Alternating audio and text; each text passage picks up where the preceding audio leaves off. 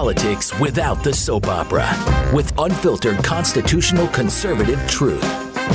The Conservative Review with Daniel Horowitz. And welcome back, fellow American patriots and Minutemen standing at the ready to fight for our vision of life, liberty, property, for what matters in the way it matters at the time it matters. Here at CR Podcast, this is your host, Daniel Horowitz. Back here today, Blaze Media. Finally, Friday. It's been a long week. Friday the 13th. And it truly is a horror show. We never could have imagined so quickly in our li- lifetimes we would be living through what we are today, where the greatest pride of America, the military, is nothing but a woke and broke leftist communist organ worse than Hollywood. And this is really what I want to talk about today is how do we cope with the greatest asset of a country being turned into a maggot infested carcass. What do we do about it? So, we're going to have a special guest coming up. But first, I just want to note obviously, everyone's asking, oh, do, do you think the Democrats and the deep state are finally getting rid of Biden appointing a special counsel with the whole, uh, you know, classified document scandal that turns out he had documents in several locations? And I don't know, and I frankly don't really care because it doesn't matter. They're going to do what they do. They're going to always fight for their cause as strategically and as effectively, indefatigably, as strongly as they can. But what is it that we stand for? It's funny, conservative talk radio wouldn't know how to wipe their rear ends if the Democrats and the media wouldn't exist. Whereas, if you could tell from the shows we've done this week, you know, yesterday we had a terrific show about state legislatures and what we can do, the issues we should push, the strategies we should forge. You know, it, it's a matter of us taking the opportunities we need. These are the debates we need now. What are the strategies and the issues we're going to push? So that's going to continue to be my focus. If we would just demonstrate to the American people on the critical issues of our time how the government is harming them and exactly what we would do about it, and then use the leverage to force both the messaging and policy, that's the best we can do. I don't know what the outcome would be, but I would know that we left everything or left nothing on the table. So that's the thing. We need to constantly be thinking about what we can do and fighting them on our landscape. So then they would have to oppose our strong issues. We need to start making standards to make Republicans live up to those standards. I don't know about but the Democrats and but Biden. Either way, whether it's him or they replace him with someone, we're going to have to confront that. But with with a vision that we believe in, but if you don't hold Republicans to it, they're going to continue stabbing you in the back. Look at how China has become cool. It's become cool to oppose China. But it took years to get Republicans there. It took years to get them there on the border. It took three years to get them even to the minimal place they are in COVID now. We can't continue to be behind too little too late. We have to get ahead of the curve, not flatten the curve or be flattened by it. We need to get ahead of it. And right away, as soon as we have an idea, make that the standard among Republicans. So, more on this after our sponsor. Folks, many of you actually do something for a living, unlike myself, and you run a small business, everyone knows that regulatory compliance, HR compliance in particular, uh, you know, issues like hiring and firing and labor stuff, it's it's a pain. And you need a dedicated HR manager, which usually could cost seventy to ninety thousand dollars. How about if I told you I can get you a designated HR manager from Bambee starting at just 99 bucks a month? Uh, you get a specific person, so it's not just a call in center that is attached to your organization, available by phone, email, real time chat from onboarding to terminations, so everything can run smoothly and you could stay compliant with the ever officious bureaucracy. Um, and with Bambee's HR Autopilot, you'll automate your important HR practices like training, feedback, um, and again, all your policies. So, this is something that is very important. They're US based, so it's not some Indian on the phone. And again, what is it? 12,000 a year. Or not 12,000, I'm sorry, 1200. That's crazy. 99 bucks a month, takes this off your plate so you could run your business. Go to Bambee.com right now and type in conservative review under the podcast button where, you know, they say where you heard about this. You sign up and it really helps the show. It helps you. That's B A M B E E.com. Type in conservative review. You did not start your business for government nonsense. And speaking of which, I still believe that in order to even up the score on COVID, we need businesses under, you know, several hundred employees should get exempt from a number of regulations to even the score with the cartel. Um, and normally, you know, principally we don't like picking winners and losers, but they picked winners, so we need to pick it back. And and and this is this is part of the debate that I think we need to have. That you know, we're talking about the military. So the big news story is everyone knows that Republicans are going to have leverage to remake government, not just cut spending in the abstract, but to crush the woke and broke weaponized bureaucracies that destroy our lives. They're going to have leverage on that. The debt ceiling and the next CR, which isn't until September 30th. So Kevin McCarthy made a simple, very modest promise to conservatives that they're going to freeze spending at FY 2022 levels. You know, like not Bush era levels, not Reagan era levels, not even Obama level era levels, not Trump, but as far as it was post COVID FY 2022. And yet they're all going crazy. Now you can't do that. You can't do that. It's going to lead to military cuts.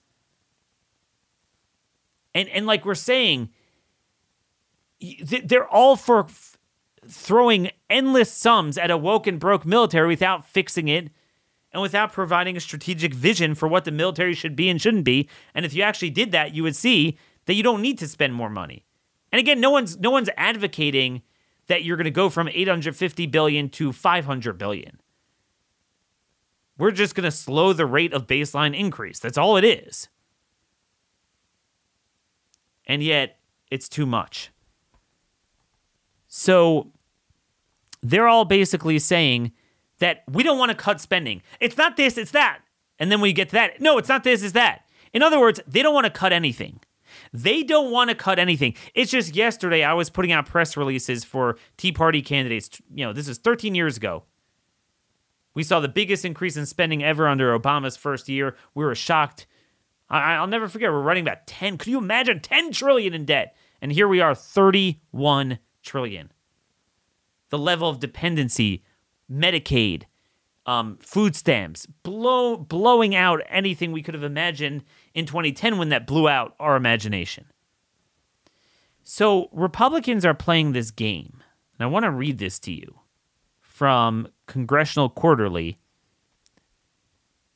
So our buddy Russ Vought, he was Trump's OMB director he put out a budget blueprint and he basically showed how, without even touching Medicare and Social Security, and without cutting the military, but just reshifting priorities and slowing the rate of increase, you could balance the budget off of cutting the welfare programs, the government employee pension stuff, re- re- making reforms that will save money, and and just c- taking a meat cleaver to the non defense discretionary spending, which is all the bureaucracies that we hate. So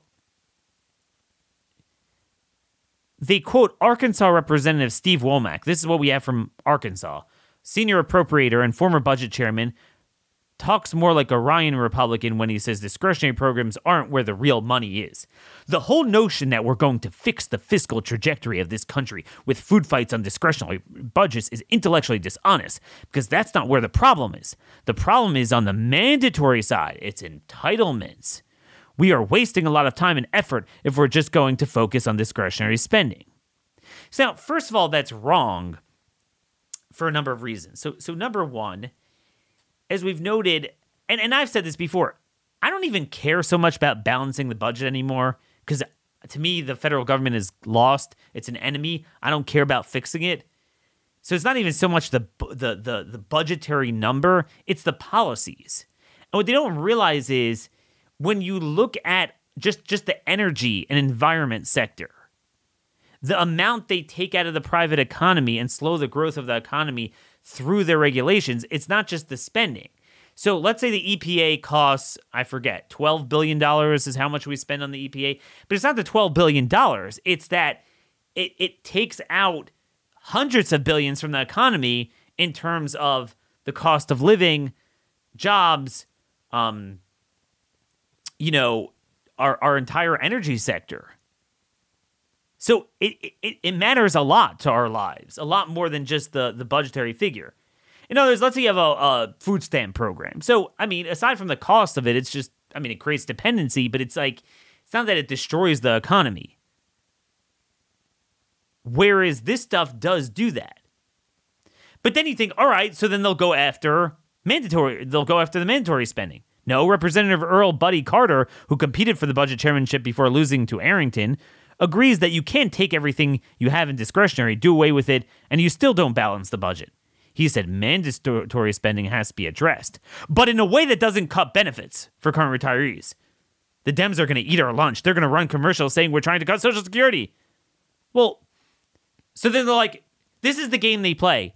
It's the real money is in mandatory spending, but then we can't cut it. And that's why we are where we are. Oh, and then we can't cut the discretionary spending anyway because then we have to, you know, in order to make a deal with Democrats, that because we want increase in defense spending, so they're going to say you have to have an increase in non defense spending. But the real answer is no. Shoot the military hostage because it's broken anyway. And then mandatory, I'm going to talk about this more next week. It's not just Social Security and Medicare. That's half of it. They're the two largest expenditures, but there's the other half, which are the government pensions and all the welfare programs and Medicaid, and that should be dealt with. That's a little bit different, you know, politically. So basically, they're admitting they have no intention on ever slowing the rate of record high baseline increases. So shut up, stop lying to us. Stop using the term limited government. This is the fraud of the GOP, and everyone knows it. But I want to get back to the military. First, our special interview today is sponsored by Patriot Mobile. They offer service the same service all three major networks offer. But here's the deal if you're with the big three and like the service but hate their values, you can access the same service with Patriot Mobile. They're also offering a performance guarantee. If you're not happy with your coverage, you don't want to, you know, you're scared to switch over, you can switch back. If you want to fund the woke and broke AT&T, Verizon, and T-Mobile, you can do that. Patriot Mobile is America's only Christian conservative wireless provider. They offer the nation best nationwide coverage. You can get the same service um, while actually having your money and peace of mind knowing that your money is going towards preserving our God given rights and freedoms. This new year, resolve to stop supporting the cartel that doesn't align with your values. Also, patriotmobile.com slash CR. That's the uh, URL. You have to go to patriotmobile.com slash CR. Or you could call 972 Patriot and actually speak with an American because they have a US based customer service team and get free activation today with offer code CR. That's patriotmobile.com slash CR or call 972 Patriot to join the movement today. So, as we mentioned, the military has always been the linchpin to the budget. And it's not just the budgetary figure, but it's all of those policies that Republicans have perpetuated from every agency we don't like because we have to save the military. Except the problem is the military is the most woke and broke of all, both internally, destroying our soldiers, destroying the morale, the quality, the recruitment, the culture, everything about it, the readiness. But then also, I mean, DOD is behind a lot of the biomedical tyranny, the surveillance. So the question is can we even fix the military? This is the big question. Is it even salvageable at this point? And I wanted to do a deep dive into this state of play with the military today with a special guest that I've been meaning to have on last year, and now Tucker Carlson beat me to the punch. So I'll be be the second one here. Lieutenant Colonel Ivan Raiklin. He's a former Green Beret. He served on and off for about 25 years in military as a private defense contractor, Texas National Guard, um, worked at the Defense Intelligence Agency. He's also a constitutional lawyer. He was involved in intel. So he's really got his hands on the pulse of the military. He just left because you know, like our buddy Lieutenant Colonel Pete Chambers couldn't couldn't handle it anymore. Just the culture was terrible. But he's also been involved from a legal front with election fraud, January 6th, you name it. So this is a name you are going to hear a lot here on CR Podcast. But we're certainly happy to finally welcome him for the first time to the Blaze Media. Hey, Ivan, thanks so much for joining us today.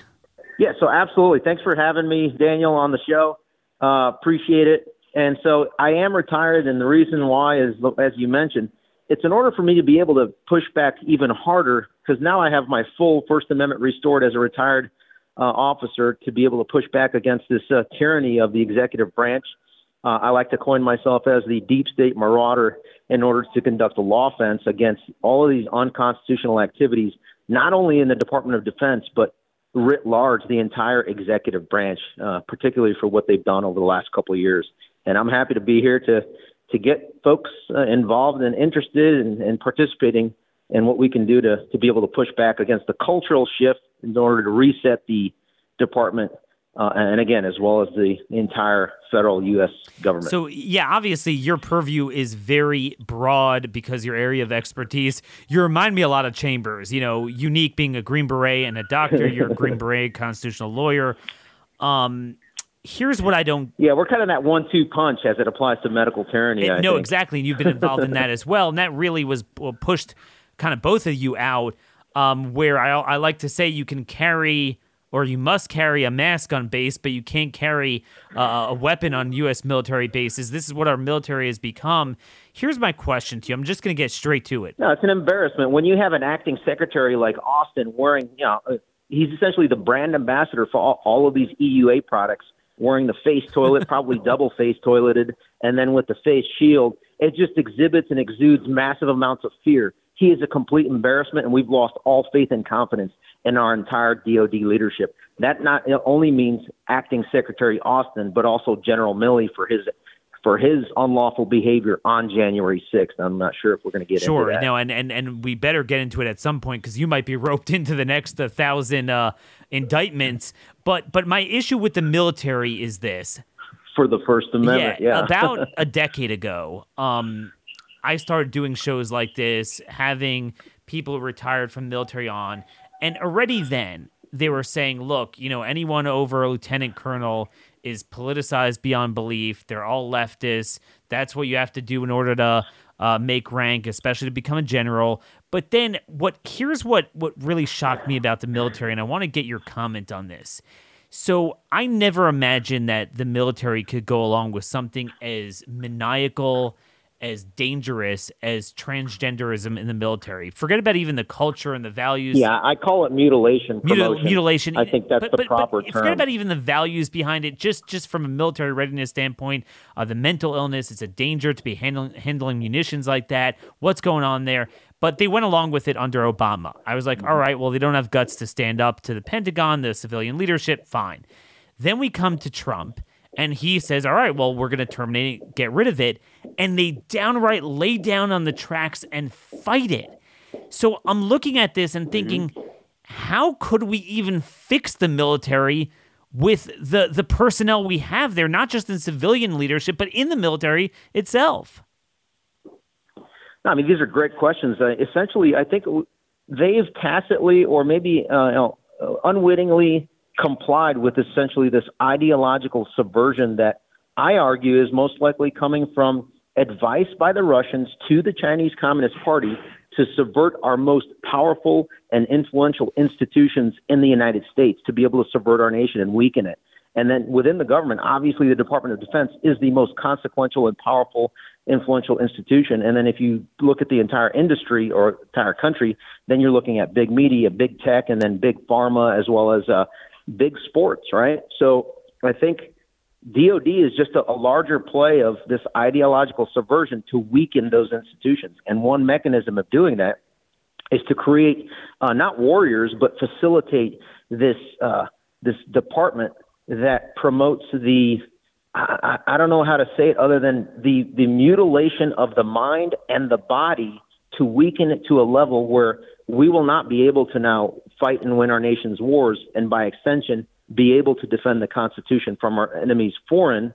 And now we're at a point where I'm concerned we're not able to deflect and defend against our enemies domestic that are completely ruining our constitutional norms and principles. Let me let me uh, see if I understand what you're saying with the Chinese subversion. Are you saying kind of like just with the civilian population we're seeing on TikTok and not just the security and privacy issues, but the fact that they put out these goofy bizarre just videos and chants and then they get American kids to start mimicking it and be a bunch of correct like, i.e. bot weirdos. So you're saying a lot of the cultural subversion of the military you think came from China?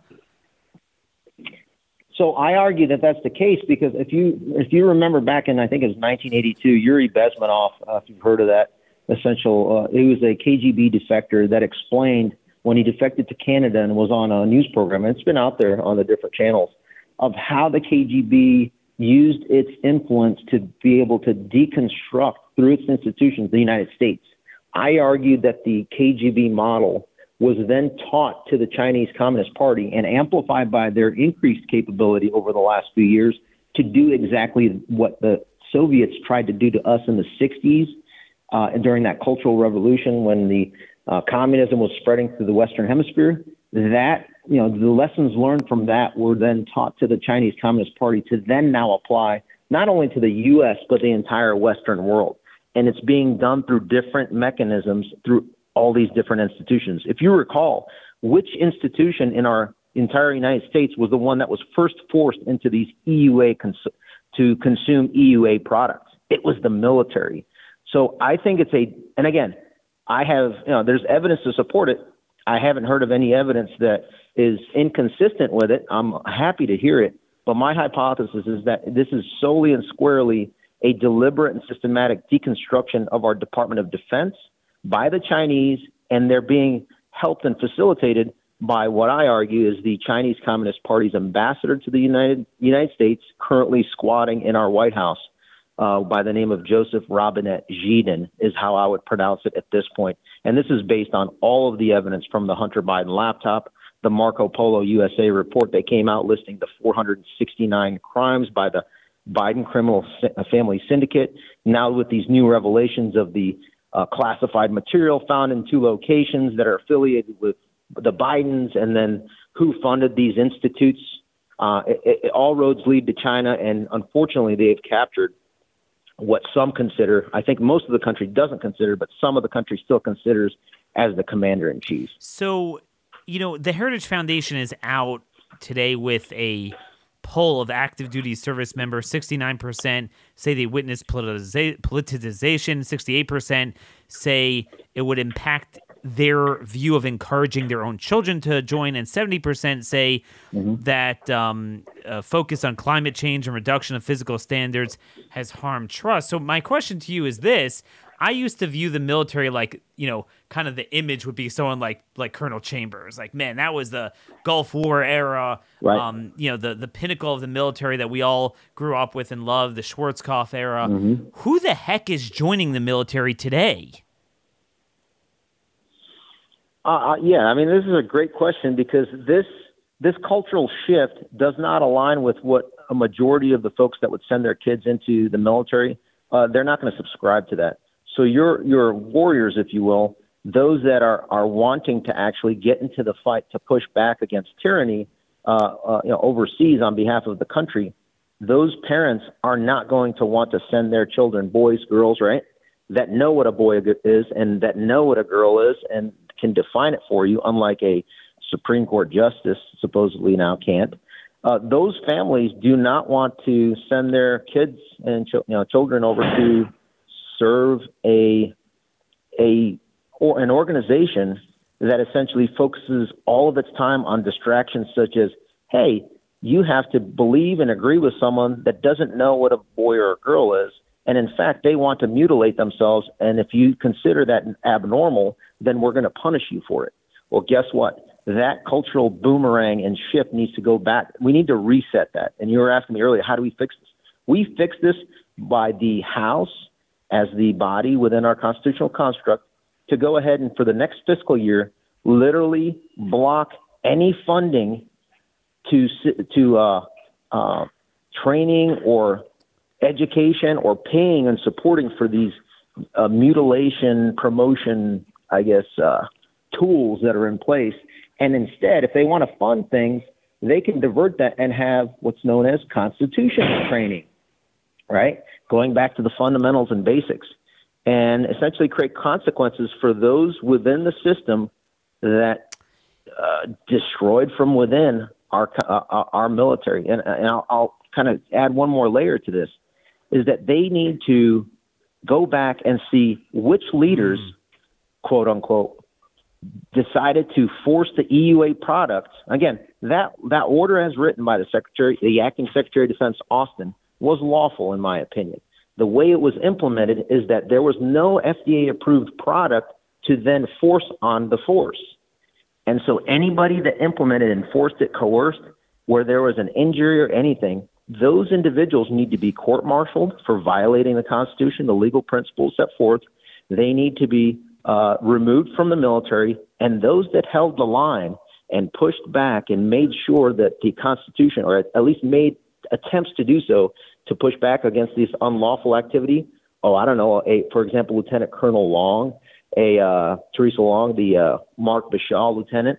There's many. There's thousands within the force that did not want to comply with this unconstitutional behavior. They need to be frocked either one to two ranks yes. up from what they currently are because they exhibited leadership at a time when there was this massive psychological war and pressure, both internally and externally to the United States, to try to force them into bending on their legal, moral, and ethical principles. And they did not bend one single inch on their knee, and they need to be rewarded for it. And those that did bend fully and complied, they need to be removed that cancer needs to be wholeheartedly removed out of our so, department. So you're saying that we can make the COVID fascist era almost work to our advantage in the sense that we always knew. I mean, again, like we're saying, we've known this for about a generation that the leadership of the military, the generals were just horribly politicized, um, bunch of leftists, more political than the politicians, and we knew we had to make the surgery. But now we actually have a list of people that we could determine who would oh, be yeah. leaders because for the very reason they didn't want them in the military they created their list yeah uh, one thing i want to add is absolutely there i've never seen i had never seen in my 25 year career the in cadence push for everybody rowing in one direction to force people into the shots i had never seen that unity of effort and we have a list of right they they created their own list who's who who got the clot shot and who didn't so we're going to use that list to our advantage to see who violated the Constitution and who did not violate the Constitution, legal, moral, and ethical principles of our foundational documents. And we're going to flip the script. I mean, this is going to be boomerang to a level never before seen in our country. It's a reset, autocorrect of what happened. And we, we're going to be able to see who was a leader that gets promoted and who gets not only demoted, court martialed, but they're going to be facing even further consequences for any subordinates that uh, had an adverse uh, reaction, whether it be from a face toilet, from the tests, or from the clot shots. And that needs to be laid and rested with the leader and commander that tried to get their quote unquote vaccine status to 100%. They're going to be the ones responsible for any downstream adverse events and death caused by those policies that they promulgated. I want to boomerang, I baby. Play, I mean, I'm down for that, assuming. I mean. Look, assuming we can get Republicans on board with that, the first step is obviously to reinstate all of the people who were kicked out. I don't know. I mean, heck, would you want to rejoin at this point? I mean, that's that's the question: how bad this cancer is. Oh, um, when we implement what I just recommended, I would be more than happy to join. And, the other component of it would be the new House needs to declare, with uh, Mike Gallagher heading up the CCP committee, uh, there needs to be a declaration of war of what just occurred, right? And so if that occurs, I, I'd be happy to, same day when that resolution is passed, I'm ready to rock and roll. I'm actually, you know what? Not worth talking about. I'm going to start working out. I'm going to do two a day workout so that I can be ready and prepared uh, to get after it should that time come. I want to play a little game theory here. I'm trying to figure out typically the left wants to populate any institution with their folks, and it's understandable they'll inf- infiltrate all the other areas of government.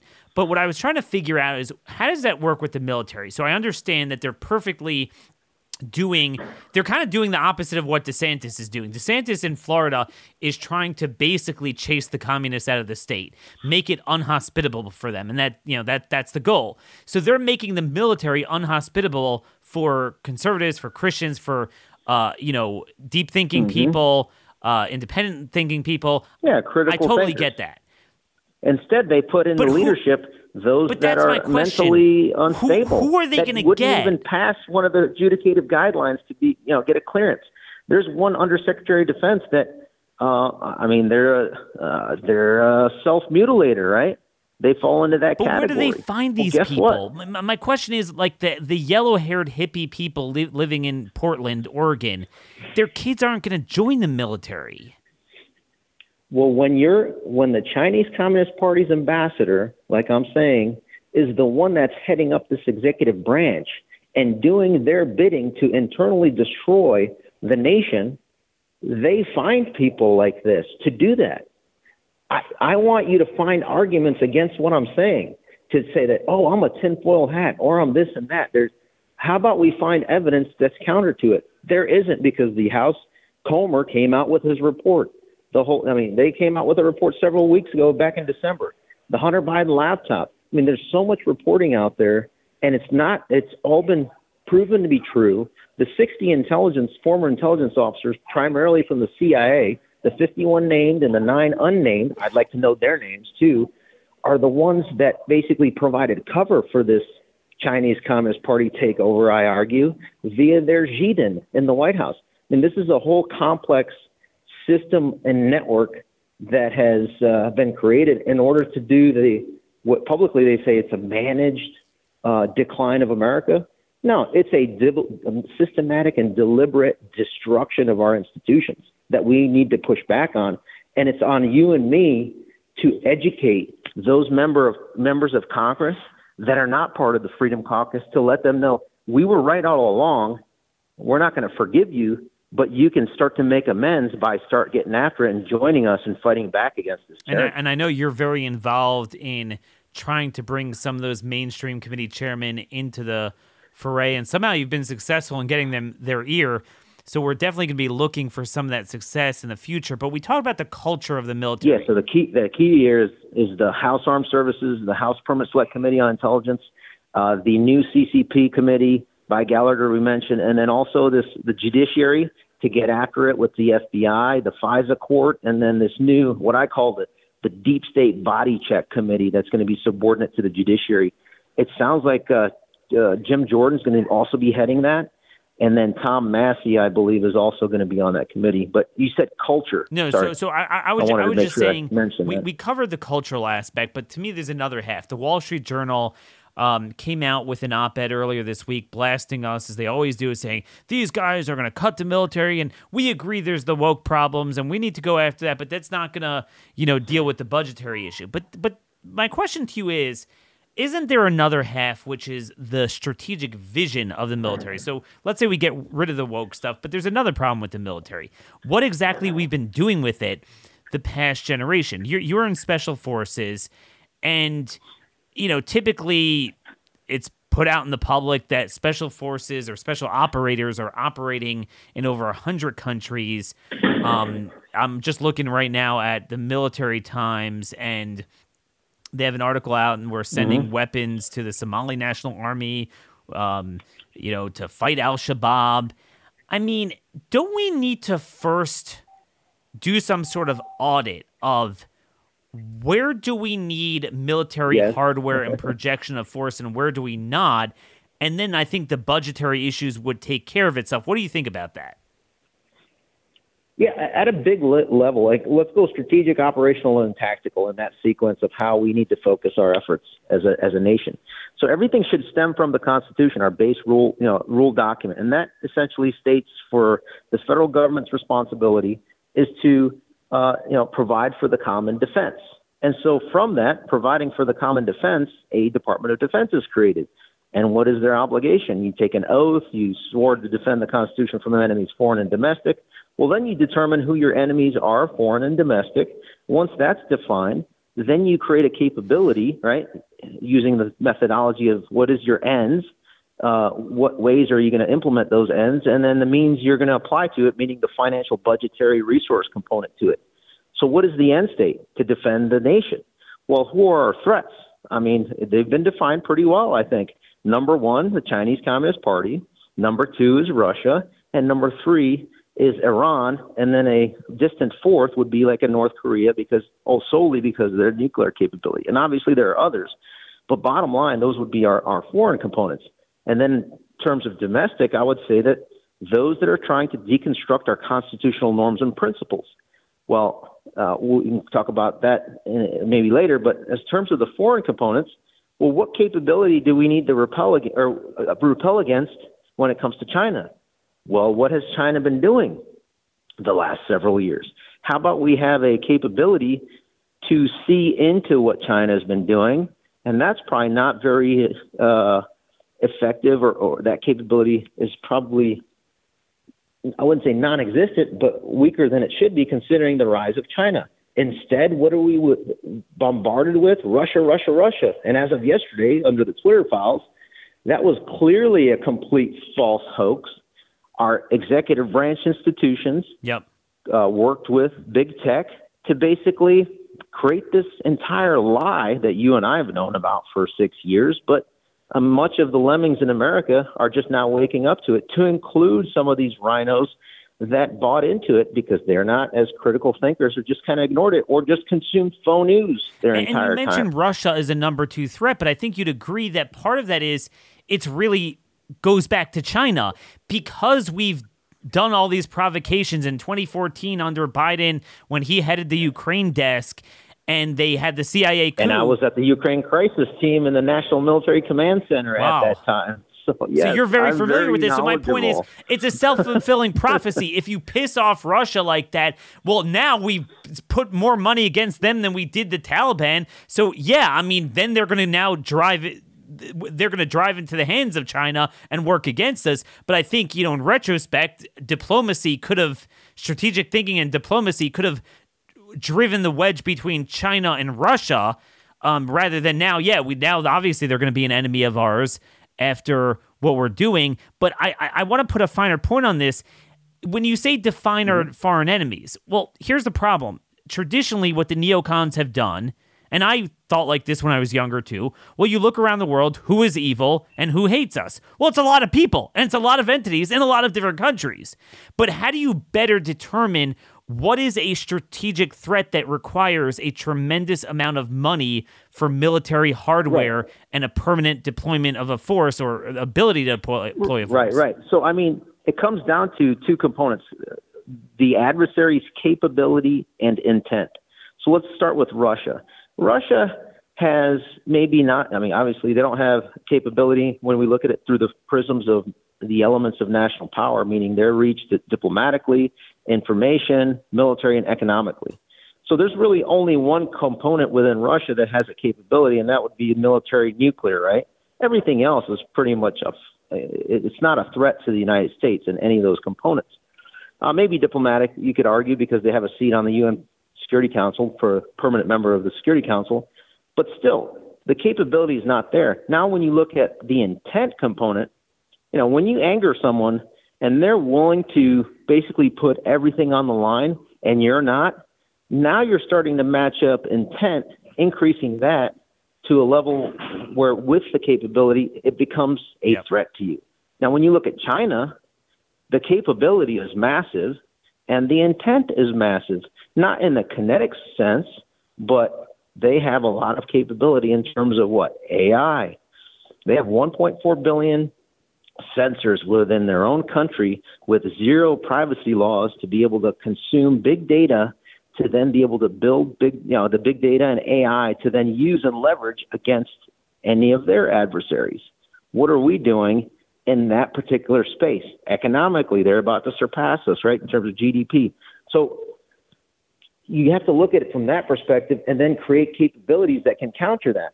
your traditional tanks that cost billions of dollars, right? Your joint strike fighters that are costing billions of dollars, you know, over budget and and beyond uh, what they were supposed to be deployed as, those are not providing security to our country.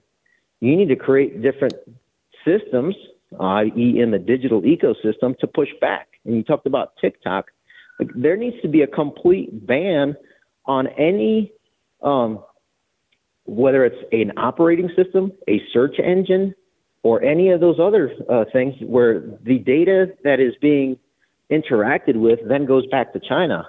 I mean, are we looking at if those Google search engines that are sitting on every single uh, uh, government employee's desktop, when they do a search and there's an IP address and everything else, what's to say that Google is not selling that back to China so that they know exactly what each person and government employee and institution is doing mm. uh, to to uh, you know do their job, and then they can use that to be able to counter it. Uh, I argue that we need you know the the government needs to have their own search engine instead of using a commercial one, so that there's no counterintelligence risk to it. But unfortunately, uh, who's sitting on the AI? What is it? The Artificial Intelligence Task Force Board, or was it used to be the former chair of Google.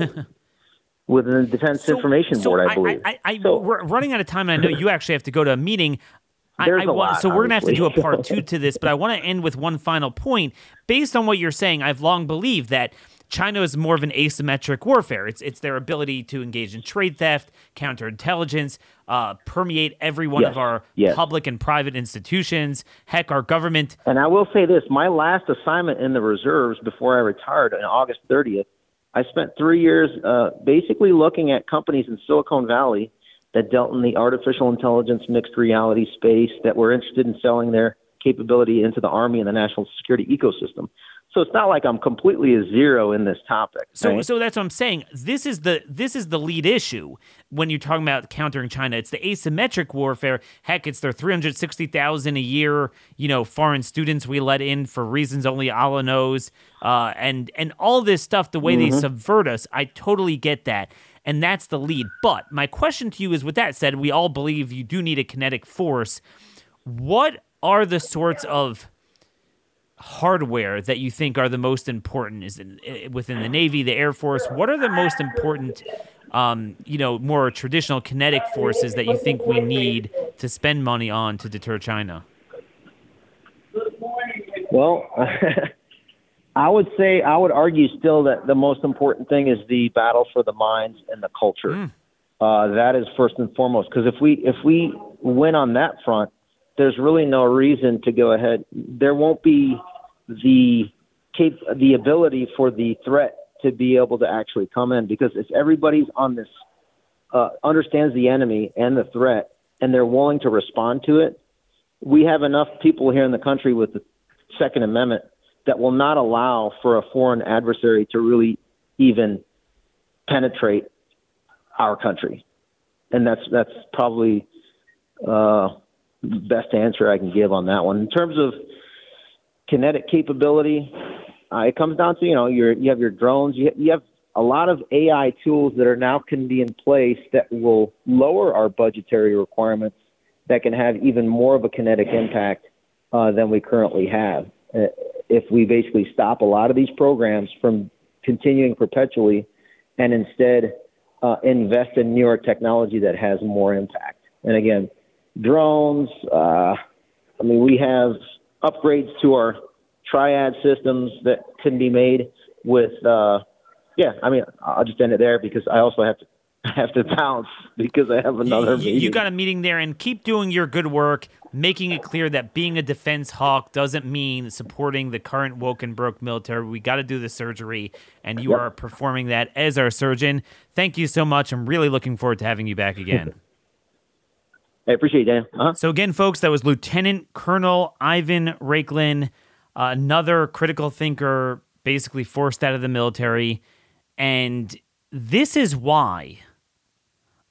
Going back to what we started off with today, it is so so critical that we focus on what it is we would affirmatively do. State, federal, if you think it's broken, it's not fixable, and I really wonder if the military is fixable, um, then then you need to push national divorce. But stop lying to us that somehow this tit for tat politics, this, the Democrats that, it's going to help. It's not. It's not. And we need to focus on what actually matters. We need to have our own affirmative agenda. And this also just underscores the importance of the medical freedom issue, the biomedical security state, transhumanism, experimentation on human beings. This is the biggest life liberty issue. This was the issue in the military. The military is at the forefront of this. And I'll tell you, it's still shocking to me that this is not even issue number 10. You know, we haven't we spent less time on it the last 2 weeks, but I've still been putting out articles, tweeting about it. You can find me on RMConservative. Every day, this earth shattering information comes out about these shots. We should be at the point where anyone involved in the shots is stands before a Nuremberg trial. And yet, Republicans aren't even talking about demanding it be taken off the market. And they're coming down with more of this. I'm sick of this notion. Daniel, ah, COVID's over. I'm not so into that. That's what I'm hearing from a lot of legislators. I have a whole list of things that need to be done, and no, they don't, they don't, no one wants to touch it. We have a lot of work cut out for ourselves. It's very shocking that people refuse to work on this. Died suddenly is kind of a big issue. The millions of people killed and injured from this, and they're continuing with this, and they, this is a new paradigm. Those of you who don't want to hear about COVID, I understand. I don't want to hear about it either it's not over with. And, and let me share with you two articles that underscore the urgency of this issue. This is from the Daily Caller. The Pentagon unveils plan to supercharge U.S. troops' resistance to diseases, biological weapons. And again, all this is going to sound great. We don't want people to get sick. But this is the type of, of stuff that the military is dabbling with. DoD launched a new strategy aimed at making those who serve in the armed forces impervious to every conceivable chemical bi- or biological threat. Whenever you read that, that means that they're creating the chemical and biological threats. Um, they're developing for individual preventative measures of cures for each known chemical or biological agent. DoD's chemical and biological defense program will focus on finding ways to engineer service members' immune systems, engineer their immune systems, and ca- with catch-all vaccines, therapeutics, and equipment that can handle a seemingly endless landscape of chemical and biological threats.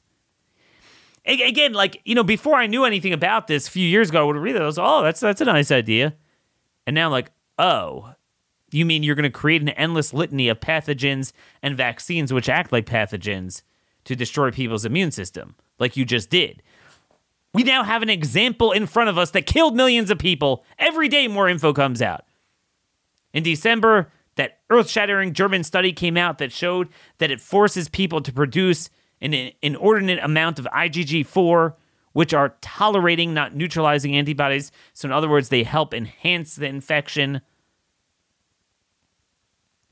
today, um, Igor Chudov has a great Substack on another German paper came out that found similar results with IgG4, except the first one seemed to only discover it with those that had three doses. This found it even with two doses.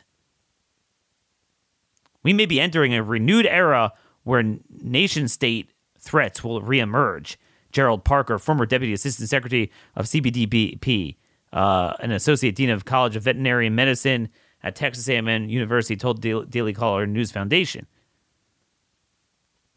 So they plan on to to leverage existing relationships with pharmaceutical companies to fast track development of immunization technologies. This sounds hyper technical and like, oh, I'm I'm a politician. I don't know about this. I'll leave this for the scientists. How do you say that from the past three years? Everything you experienced the transhumanism, the destruction of the immune system, the vaccines. This is crazy. One threat of prevention DoD is developing looks to modulate the immune system through six different metabolic pathways. I mean, this is nuts. The strategy mimics how former President Trump's Operation Warp Speed provided funding and eased, regu- eased regulatory requirements to hasten discovery of a COVID 19 vaccine. In response, preparedness posture, we need to invest in unique medical infrastructure designed to rapidly produce new vaccines and drugs and leverage existing medical infrastructure by adapting them to target new agents quickly, Kevin Wingard, CBPD's medical director, said. Folks, it's these agencies we need to look at even more than HHS. CBPD uh, within DoD, DARPA, Defense Threat Reduction Agency, the entire Defense Health Agency. What are they up to? This is a very important thing. See, typically we were for less regulation, and I'm still for less regulation. But the problem is if you have a structure where the Nuremberg Code has been breached, where any agent they come out with will be mandated on the military, there any questions will be censored. They're absolved of all liability that any product that doesn't go in your body and is much less dangerous and consequential has to be on the hook for. And they subsidize, buy, fund. That's a problem. I'm for a private company with no government marketing, funding, mandating anything, and they're subject to liability, trying to say, hey, here, we'll ease some regulations, see if you can innovate. I'm all for that. But if you don't have that in place and you have the exact opposite in place, so an easing of the regulatory structure is literally Joseph Mengele. This is the number one life and liberty issue. And I don't think even the conservatives in Congress fully understand the gravity of this. That after everything we've seen with the shots, we should be, oh my gosh, anything that reeks of this should be banned for 50 years. Instead, they're like, yeah, we need to, you know, piggyback off the successes of Warp Speed. Like, what? It's like saying we need to piggyback off the successes of of Auschwitz. Like, what what are you saying? Now, connected to that is another story from Wired And, you know, occasionally they have some good stuff. Where is this here? Oh gosh, is this subscription only? The US just greenlit high tech alternatives to animal testing. High tech alternatives to animal testing. Animal testing has long been necessary for a drug to gain approval by the FDA, but it may be on its way out. Now, of course, the paywall comes up on me. So, like everything nowadays, is a paywall, so I can't read it. But basically, the gist of it, our buddy Brian sent this to me. The FDA Modernization Act 2.0 signed by President Biden at the end of December. A lot of us missed this.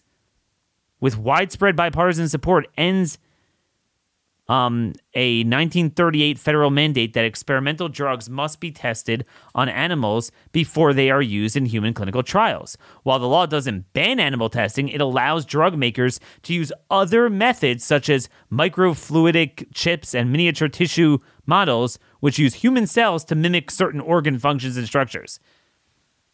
And, and, and you put this in conjunction with this immunobridging. You just look at antibody testing. This is cra- this needs to be stopped.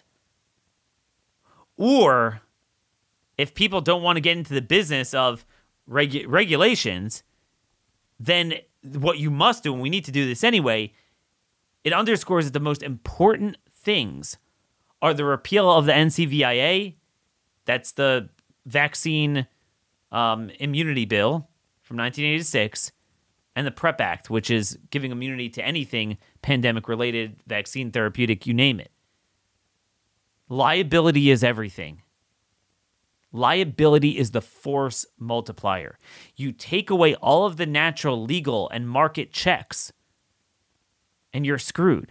I don't understand This stuff would be insane if we didn't have COVID, but we lived through millions of lives destroyed. And I'll, I'll tell you, even friends of mine in elected positions, they're, they're, not into it. I, another abortion bill, another gun bill, another tax bill. This is this is all of humanity on the line. I mean, it would be all of humanity, even if they didn't have this stuff in the pipeline and this was like a one off. But they're making it clear that Operation Warp Speed was a paradigm shift. A paradigm shift.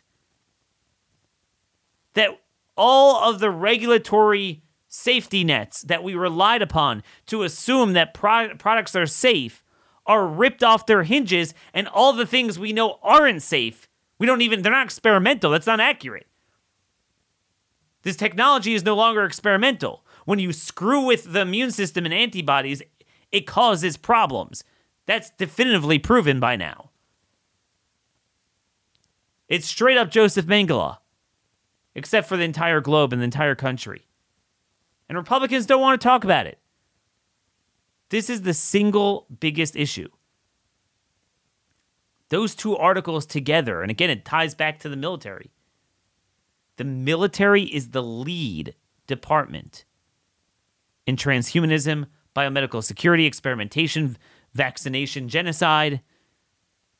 It needs to be dealt with. And the red states need to put into place a structure to bar their respective departments from hell, of health from supporting in any way these experimental things. This is the point. You got to have informed consent.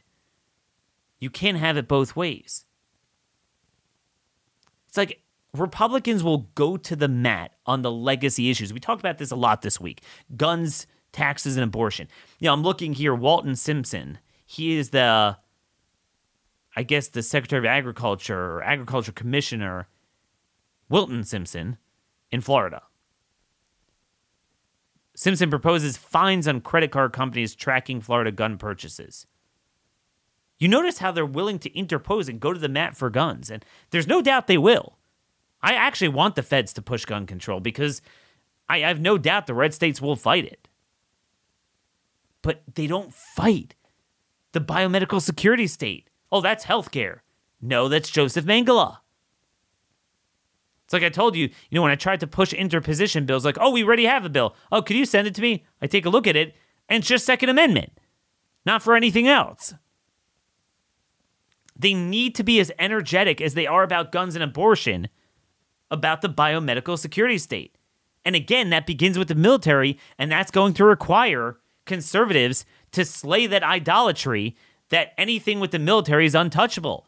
We need to touch that more than any other department absent a major surgery on the military, the military is now the biggest weapon against us, not for us. But this all gets back to the fact that we need to use our respective platforms and spheres of influence to pressure Republicans. I don't know what the Democrats will do. I know they're going to stand up for their prerogatives, so we need to stand up for ours. Let me give you a great example. Emerald Robinson got a hold of a list of Republicans planning to attend Davos, the World Economic Forum, um, you know, annual confab there, which has more security than anything else.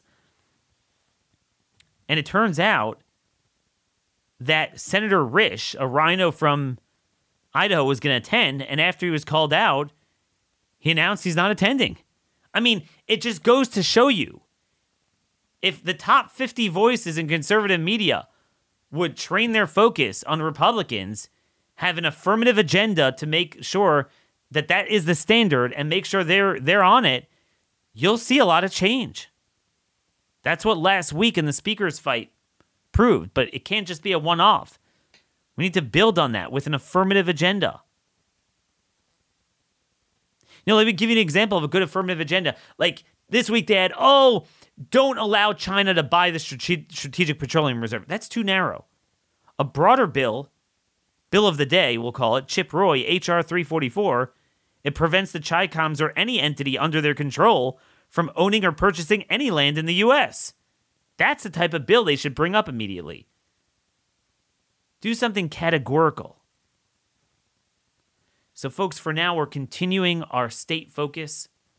By the way, we have a great team being assembled in South Carolina, a Liberty Strike Force team to work with the Freedom Caucus there. If you want to sign up, it's conaction.network. And your names will go to Jim, who's going to be our, our team leader. So thanks, Jim, for stepping up to the plate. Any other red state, you know, we have one in North Dakota, we have one in Iowa doing great, great work. We need more states. We need to get this working. You look at my agenda on biomedical tyranny. I have a list of about, you know, a dozen items and each one has a bunch of bullet points in it. You enact that, you stop this in its tracks. If we would just pressure Republicans in the states where we constitute the majority, we could stop the biggest issue of our time in its tracks. And the biggest issue is the umbrella of ex- human experimentation, vaccines, biomedical security, state and surveillance, and transhumanism. And the lead culprit is the military defense intel establishment. That is the biggest thing I can get across to people. And that is the biggest message we need to get through to Republicans. This is the single biggest point. Single biggest point. So let me know your comments, questions, concerns. We had another terrific week here. Um, please leave us a five star rating with a comment on iTunes. It helps us sail ahead of some of these other loser shows that focus on nonsense. Let me know what you think is a top five issue that needs to be covered. And and I give people like Ivan credit. He's actually getting on the playing field. He he had to run. He had you know we're we're gonna have him on a little bit later. We had to have him on earlier, reschedule uh, because he was headed to an important meeting, and I think it's because of his bio. Uh, you know, he's gotten the attention of some of these establishment chairmen, Intel chair, um, oversight, and uh, armed services. Hey, let him do his work. That that's the thing. If we can get people with a seat at the table to put forward our ideas, that's the best we can do. So I don't just bash the rhinos in the GOP establishment every day. I actually try to get on the playing field. So we do both at the same time. They're not mutually exclusive. Have an affirmative agenda, pressure them to get on our plantation. We should not be on theirs. That is the bottom line, and that's just the way it is. Hope you guys have a terrific weekend. Till next week, we'll be back, same time, same place. God bless y'all, and thank you for listening.